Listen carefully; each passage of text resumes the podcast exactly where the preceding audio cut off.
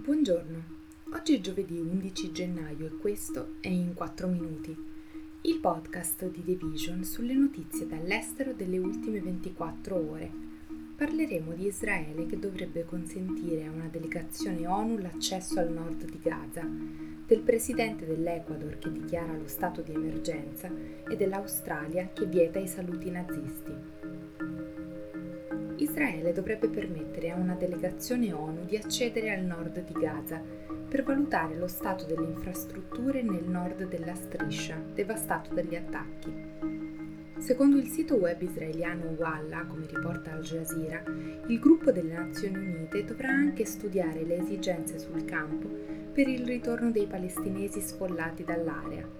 Israele ha acconsentito a far entrare la delegazione dopo una richiesta da parte degli Stati Uniti e le pressioni dell'ex segretario di Stato Anthony Blinken affinché i palestinesi possano tornare nel nord della striscia, tra i timori che Israele stia cercando di tenerli fuori e addirittura tentando di riposizionarli in altre regioni, soprattutto in Africa.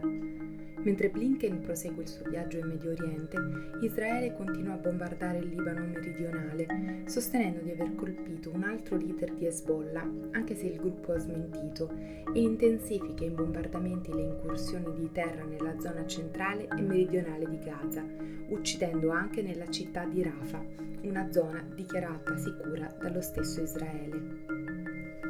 Questa settimana sono scoppiate violenze in tutto l'Ecuador dopo la scomparsa di un noto leader di una gang. Sono state segnalate esplosioni, saccheggi, spari e veicoli in fiamme e ci sono state rivolte in diverse carceri, sono stati presi di mira ospedali, università e televisioni. Così il presidente Daniel Noboa ha dichiarato lo stato di emergenza per 60 giorni, imponendo un coprifuoco nazionale e autorizzando i militari a pattugliare le strade e a prendere il controllo delle prigioni. Il presidente ha anche dispiegato migliaia di agenti di polizia e militari per cercare il capo della banda, Adolfo Macias. Questi, meglio conosciuto come Fito, è uno dei più noti boss del paese e a capo dei Los Choneros, che si ritiene siano stati una delle prime bande equadoregne a stringere legami con i cartelli della droga messicani.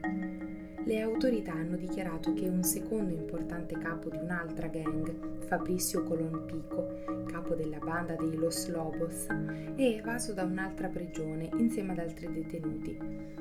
In un decreto presidenziale, Noboa ha dichiarato che era in corso un conflitto armato interno e ha ordinato ai militari di neutralizzare due dozzine di bande, che ha definito organizzazioni terroriste.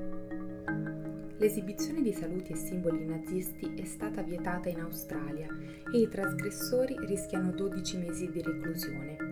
Il disegno di legge federale vieta l'esposizione pubblica del saluto nazista e dei suoi simboli. La proposta di legge australiana è stata introdotta a giugno dal governo di centrosinistra del primo ministro Anthony Albanese, dopo gli incidenti in cui sono stati usati saluti nazisti.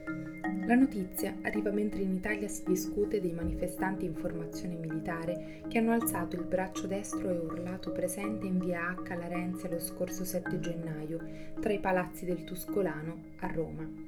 Questo è tutto da The Vision. A domani.